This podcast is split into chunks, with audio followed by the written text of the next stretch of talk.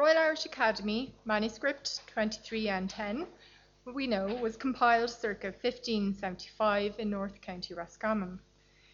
Its main compiler identifies himself as A, and he was assisted mainly by Dubhthach, as well as in some areas by a scribe who identifies himself as Torna.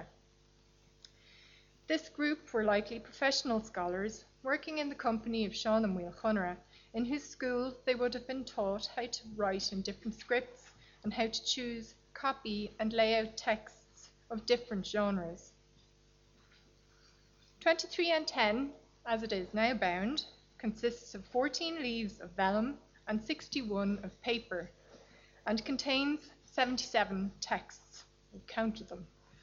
It was described in detail by Kathleen Mulchrone in 1937 for the Royal Irish Academy Library Catalogue. In 1954, Richard Irvine Best published a collotype facsimile, which was accompanied by an introduction and a detailed list of the manuscript's contents. That's it there, it's quite small. The facsimile was based on the negatives of photographs taken by Osborne Bergen in 1915, some 5 years before the manuscript underwent conservation in the British Library, or British Museum. The manuscript was digitised in 2013 and it's now available on Irish Script on Screen. The facsimile remains important, however, as it retains certain features which are now lost, such as the original sewing used to mend a tear in the vellum on page 9 and 10, or where the script or portions of the text still visible in the facsimile is no longer so in the digitised image, such as is the case with the text of Prull on page 74. The manuscript is revered for it contains copies of some of Ireland's earliest vernacular writing, as we heard earlier on today. Most notably, copies of tales derived from the now lost Cín Dromma Snechta, as well as numerous early Irish gnomic tracts, religious poetry, metrical monastic rules, and more. But 23N10 also contains smaller texts, that is, texts which often consist of filler material that are of a difficult nature and are so brief as to be considered insignificant, and as such they have been generally ignored by scholarship. Rather than deeming such texts as insignificant, however, I hope to argue in this talk that apart from their linguistic, metrical and literary value, these little texts hold an important function in the manuscript as a whole. It is these texts which Best deemed as trifling in his opening comments of the manuscript's facsimile, the quote which I give you in number 1 of your handout. Under number 2 in your handout, you'll find a selection of these trifling items, and I give you the descriptions from Mulchrone's catalogue. These consist, for instance, of a later scribal edition, a discussion on the golden number, or the golden rule, and 2 scribal notes. Mulchrone describes the item in 2 Roman numeral 2 as containing a rhetoric, but Best actually doesn't even include this in his description of the contents of the manuscript. Aside from his comment on trifling texts, Best also noted that most of the contents of the book were published, for the most part by Meyer. However, if we closely examine this and what was actually published by 1954, we find that many of the editions that Meyer published did not actually include variant readings from copies preserved in 23N10, and when they were published, they were not always accompanied by translations. And I give you some examples in the second section under number 2 of your handout. The obvious elephant in the room, I think, is Tochferk Evra, one of 3 extant copies which still awaits to be published in full. Its importance was noted by Gregory Toner, who observed that N often contains the older reading against the modernised reading in Leverne Hidre. Another example is the prophecy ascribed to Beg Day, which Meyer published from 2 manuscripts, barring that found in 23N10, and again without translation. The short Old Irish poem, Ad Verum Frie Fliesania, was printed by Meyer from two manuscripts, but the copy in N was ignored, even though it has superior readings in some instances. So although numerous texts have of course received critical editions and translations since 1954, much work still remains to be done.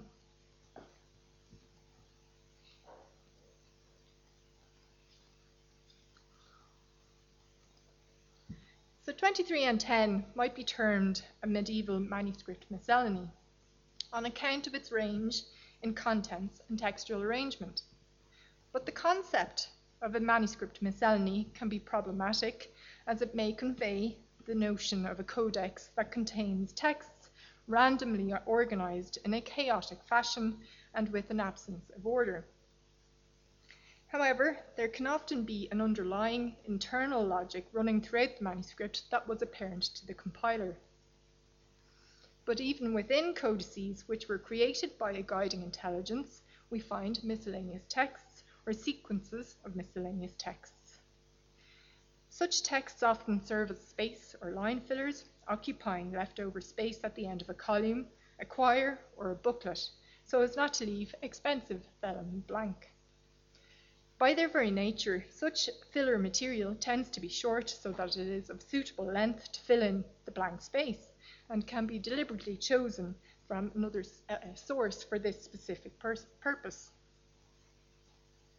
The term filler does not need to imply that they are of secondary importance.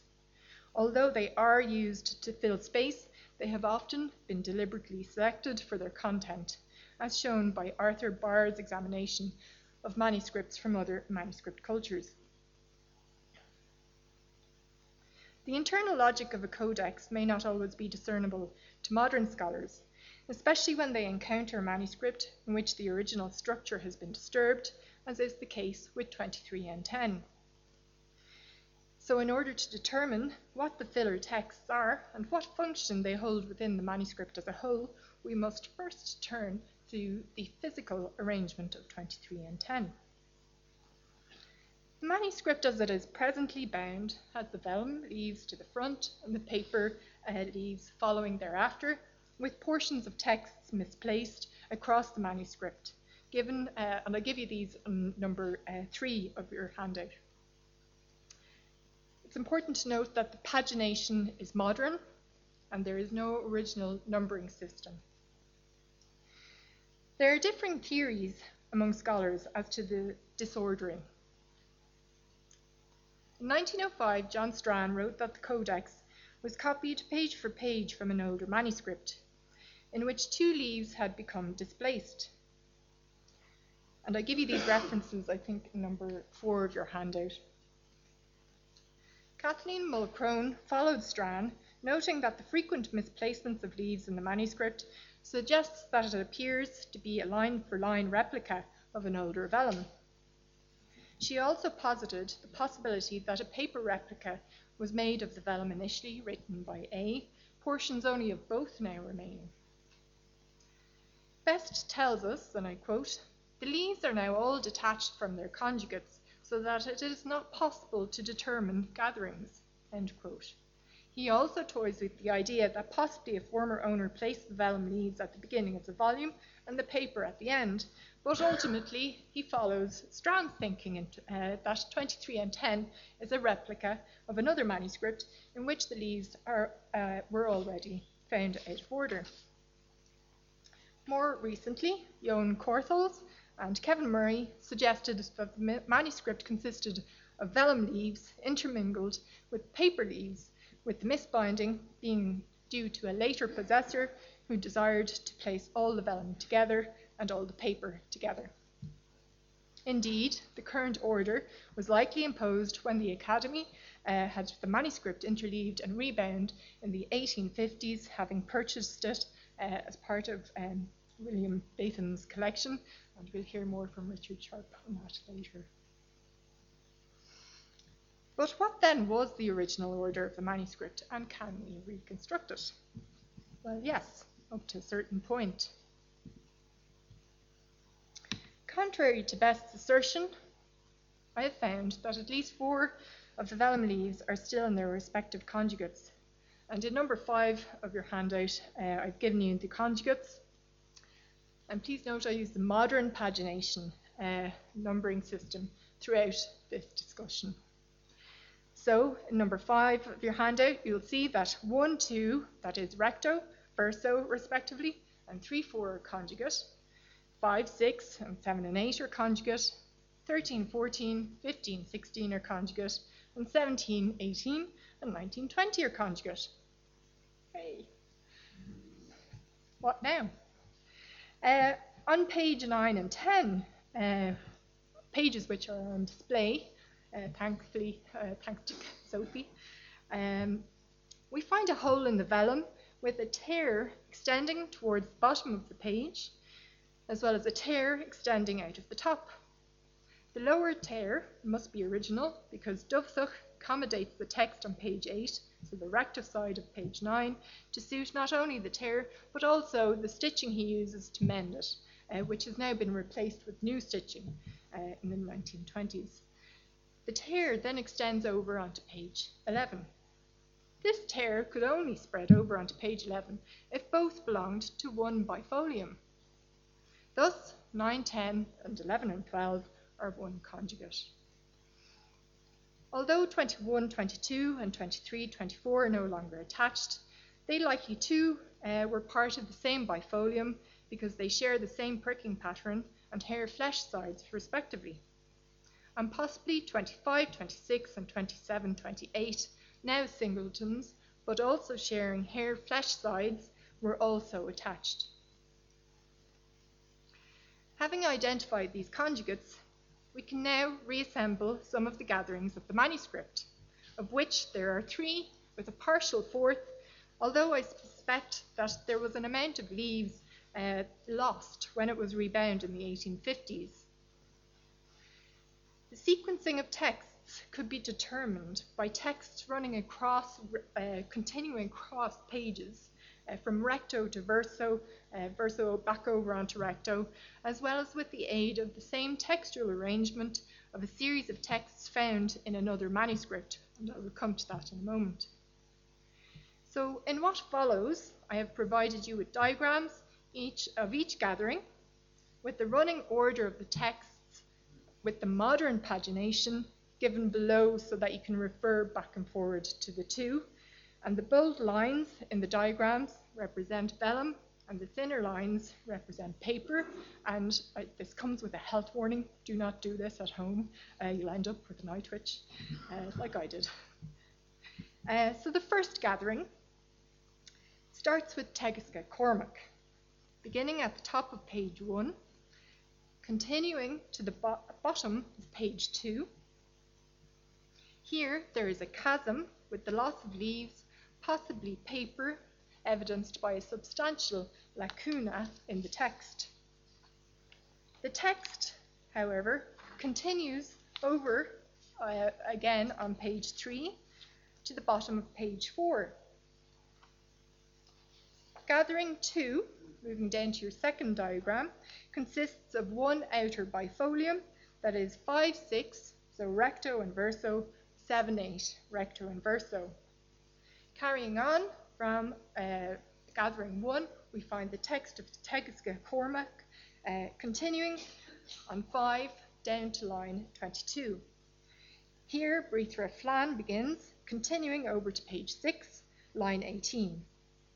Then, Sean Brithra Fiesel begins on line 19 to the bottom or the end of the page.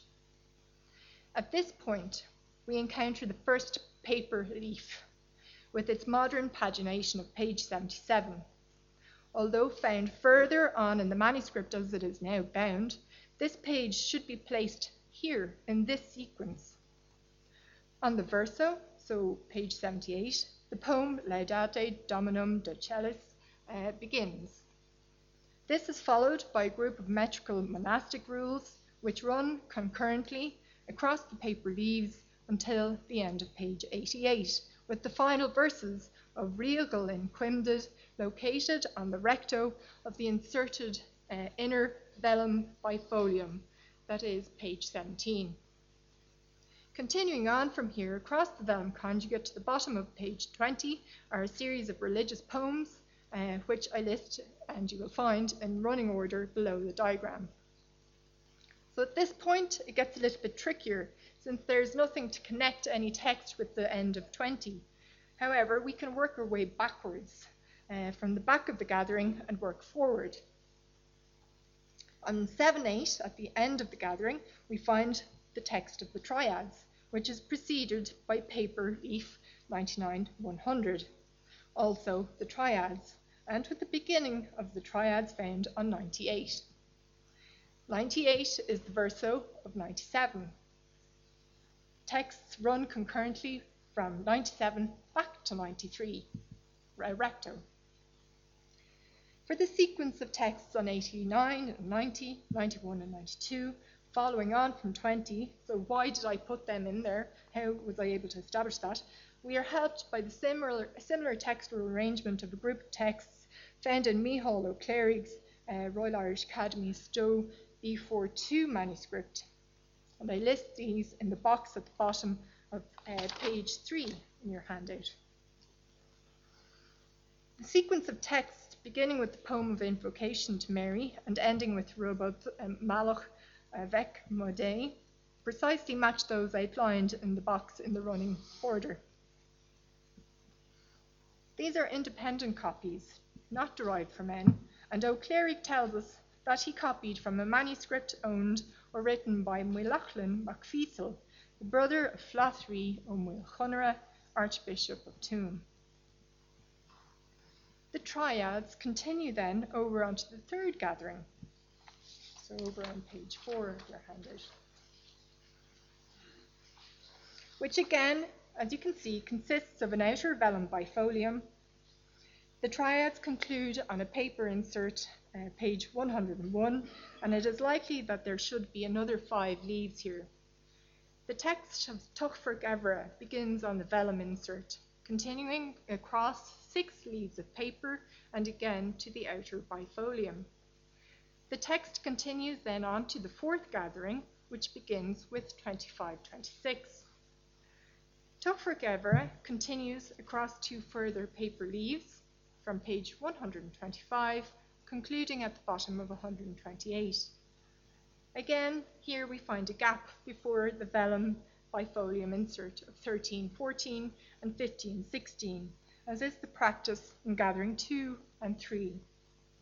27-28 then marks the end of the gathering, with page 28 left blank. How many paper leaves were placed in this gathering, or what texts should have been here? I have no idea and no way of telling. There are also numerous leaves of paper remaining for which there is no relevant gathering, and I list these in their respective groupings in number 7 of your handout. It may be that more vellum bifolia were lost, into which they originally fit. So from the reconstructed gatherings, if you don't think I'm mad, we can establish that the texts were grouped, beginning with gnomic texts, followed by metrical monastic rules, religious poetry, a group of prophecies, contemplative religious poems, which we heard about yesterday, a tract on the canonical errors, concluding with the triads before moving on to narrative prose. The scribes do not always display a concern for filling the text frame, with blank spaces left in 10 instances that I have counted, with 2 of these being entire pages left blank, such as this one, marking the end of the gathering or the end of a group of texts. In some instances, a text may begin at the bottom of a page if it belongs into a thematically arranged cluster. But there are also instances where the empty space at the bottom of the page was filled with miscellaneous texts. And I give you the locations of these in number 8 of the handout.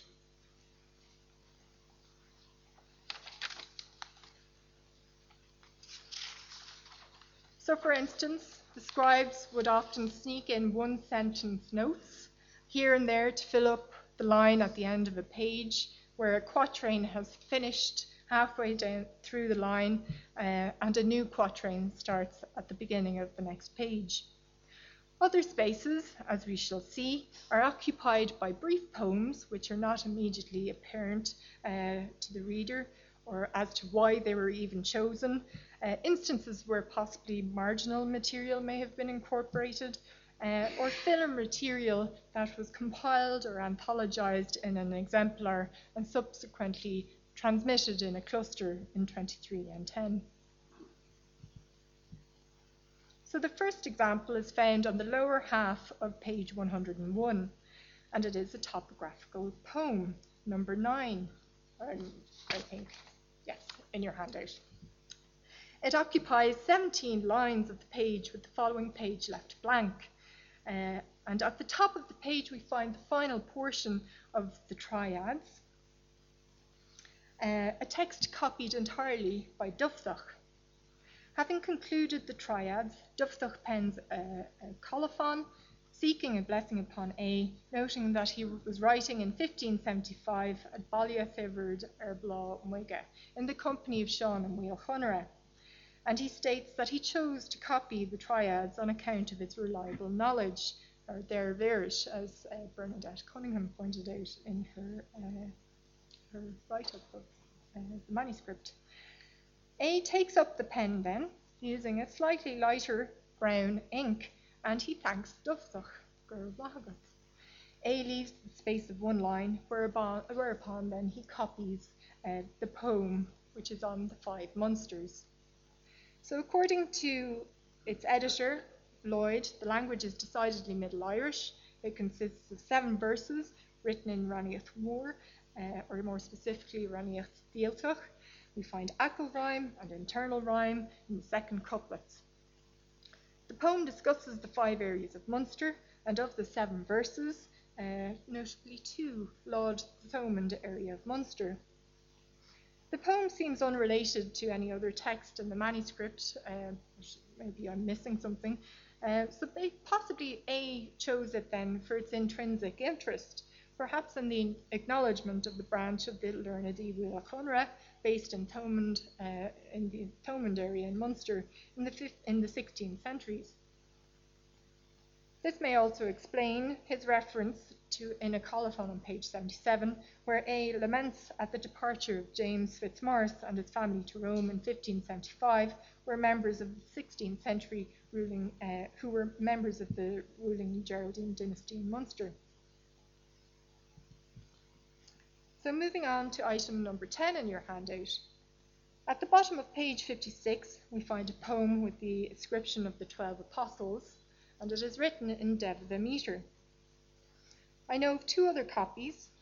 The first found in the Trinity College Dublin manuscript E4.2, which preserves only the first verse.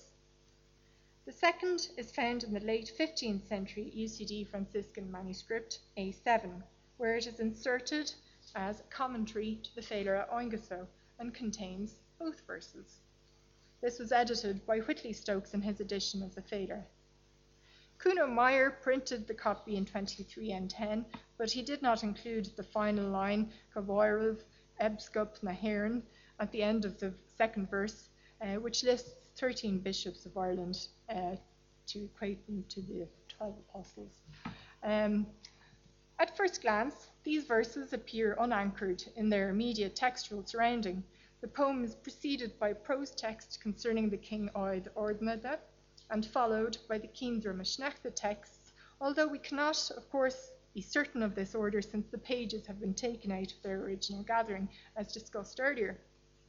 However, if we zoom out, the verse to verse concerning the Apostles is found to be related with the Middle Irish poem on the spread of idol worship, copied by A on page 90-91, which, as I have shown, was actually originally placed earlier in the manuscript. In that poem, 12 stanzas enumerate the 12 Apostles, as Lizzie Boyle discussed yesterday.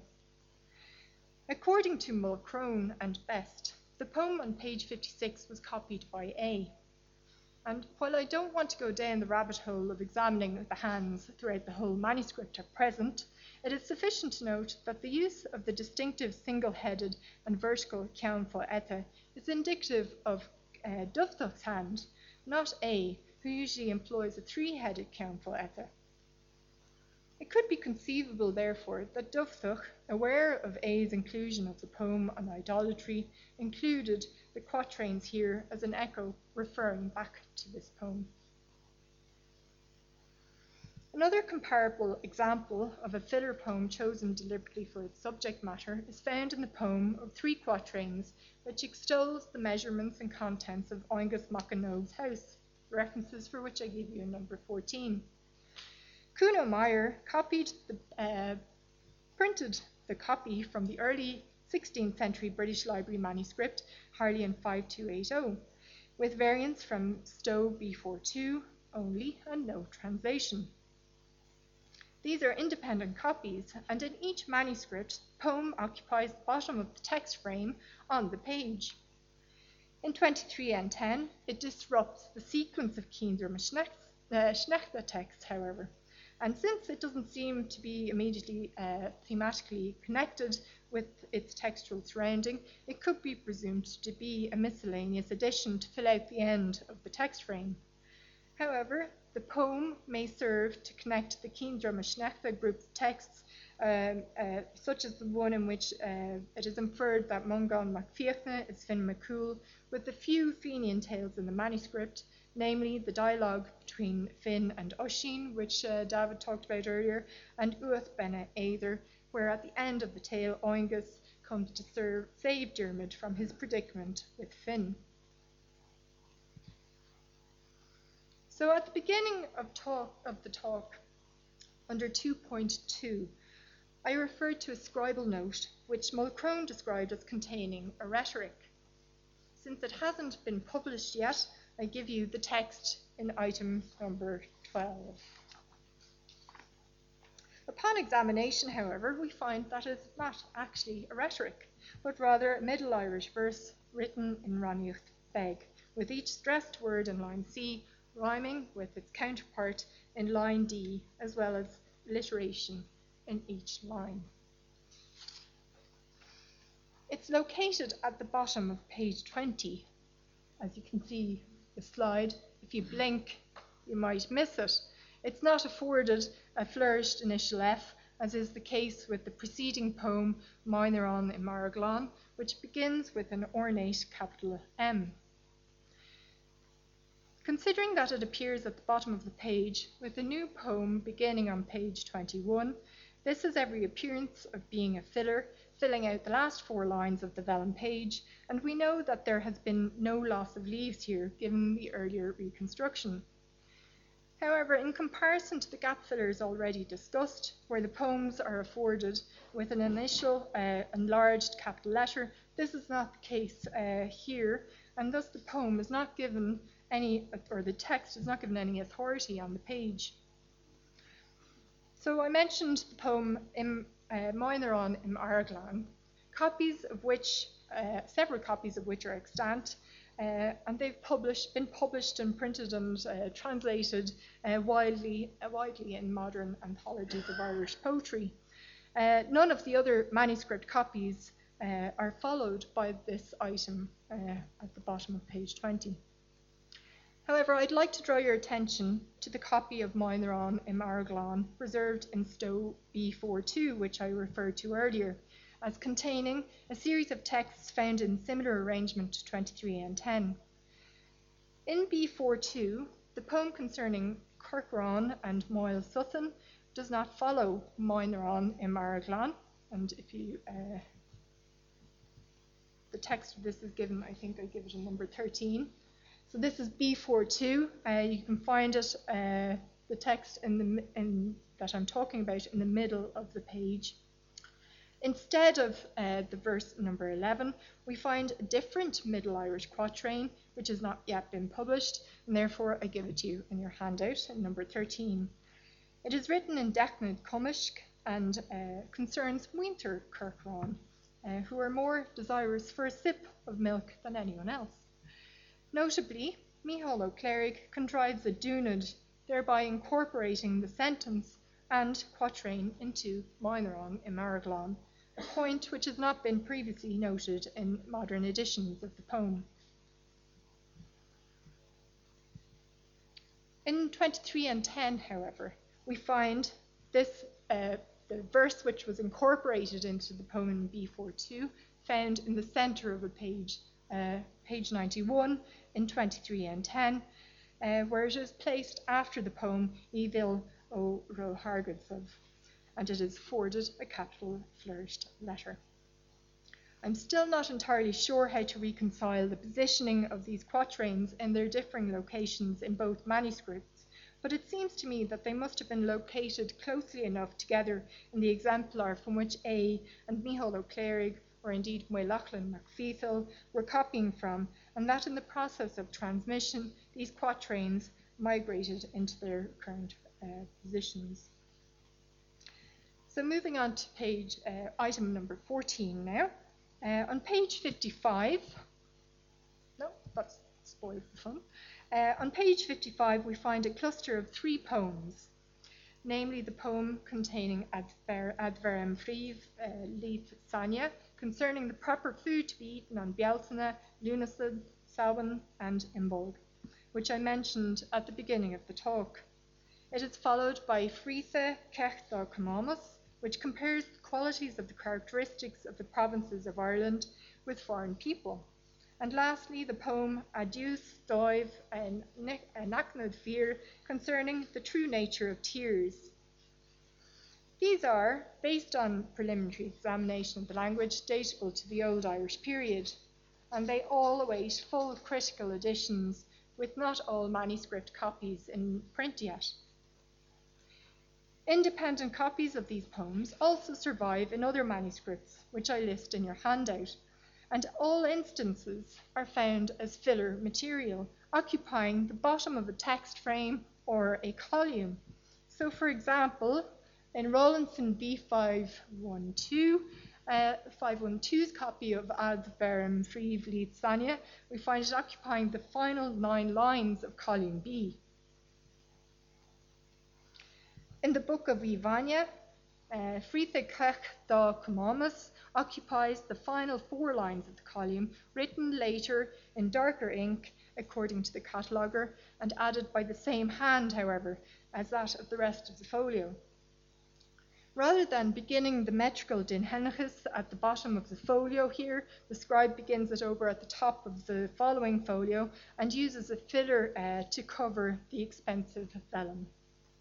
We find another copy in Laud Miscellany 610, where it is also a filler, whereas in the National Library of Ireland G1 copy, the manuscript is so small, measuring but 6 by 5 centimetres, that the poem is the only text on the page. Copies of these 3 poems also survive in Harleian 5280, an early 16th century manuscript, as I mentioned. The poems here all survive on 1 page, filling out the remaining space of column B.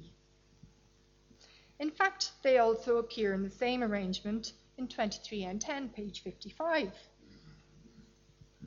So I haven't highlighted that, but it's kind of after the first 4 lines.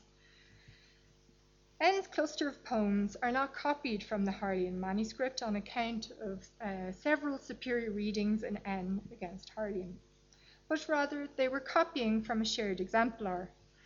Moreover, in light of the copies preserved as fillers of these poems in other manuscripts, it suggests that the compiler of this shared exemplar brought together or anthologized poems that served as fillers.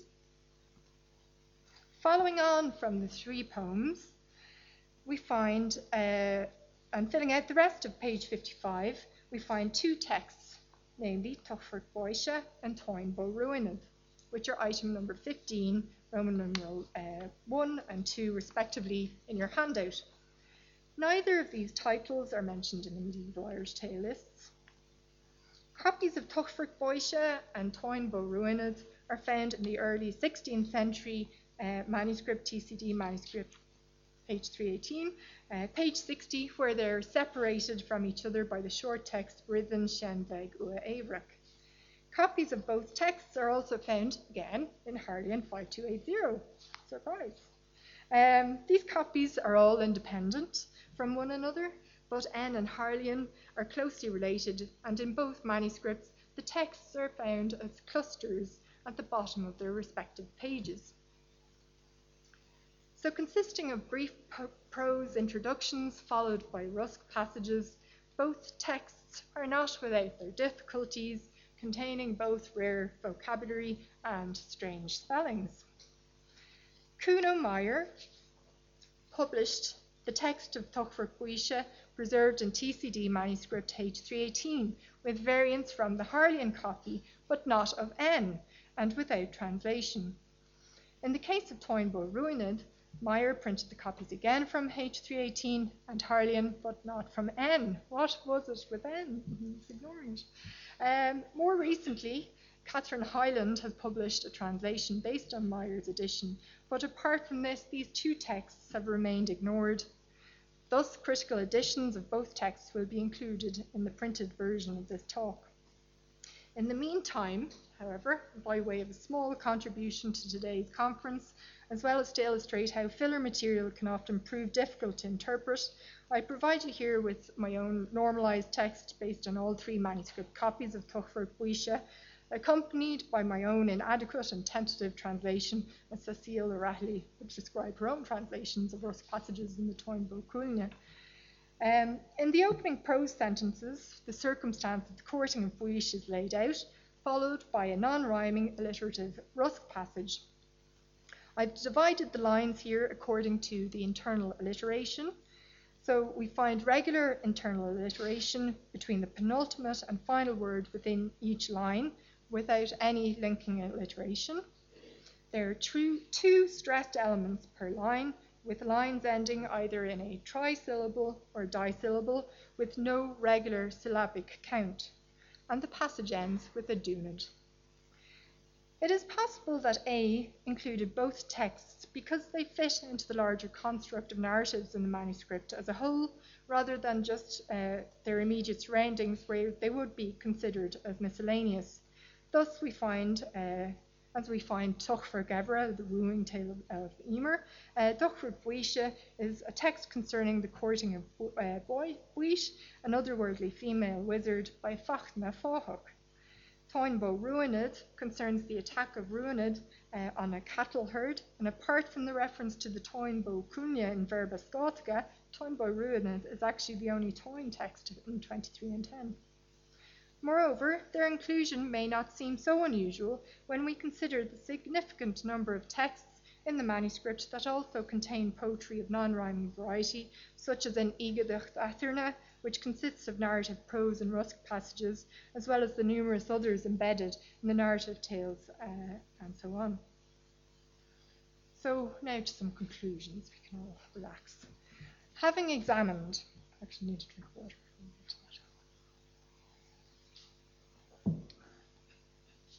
Having examined the original physical structure and arrangement of 23 and 10, I hope to have shown that the manuscript was not a replica, but an independently produced manuscript. It is clear that this manuscript was compiled with high deliberation of organisation, with A and Dubhthach choosing and laying out its contents in a systematic and careful way. A high level of thought is also reflected in the making of the physical book, with its combined stratum of vellum and paper, and with each gathering consisting of outer and inner vellum bifolia, possibly acting as a safeguard for the paper insertions. An examination of the inclusion of otherwise seemingly miscellaneous filler material used by A, and indeed Dubhthach, reveals not only an aesthetic concern with filling lines, but that they also selected poetry which were thematically relevant and which helped to interlink the separate sections of the book together. Moreover, such material also reveals that there was a process of accumulation of filler texts in the manuscript tradition, drawing on the vibrant heritage of learning preserved in manuscripts of the 15th and 16th century. Therefore, rather than deeming filler material as insignificant or trifling, as Richard Irvine Best did, a better approach going forward is to examine the compilers' motivation for their inclusion as influenced by the larger codicological structures in which they appear.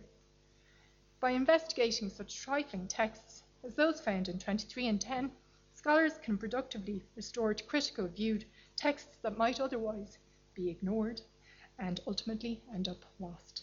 Thank you.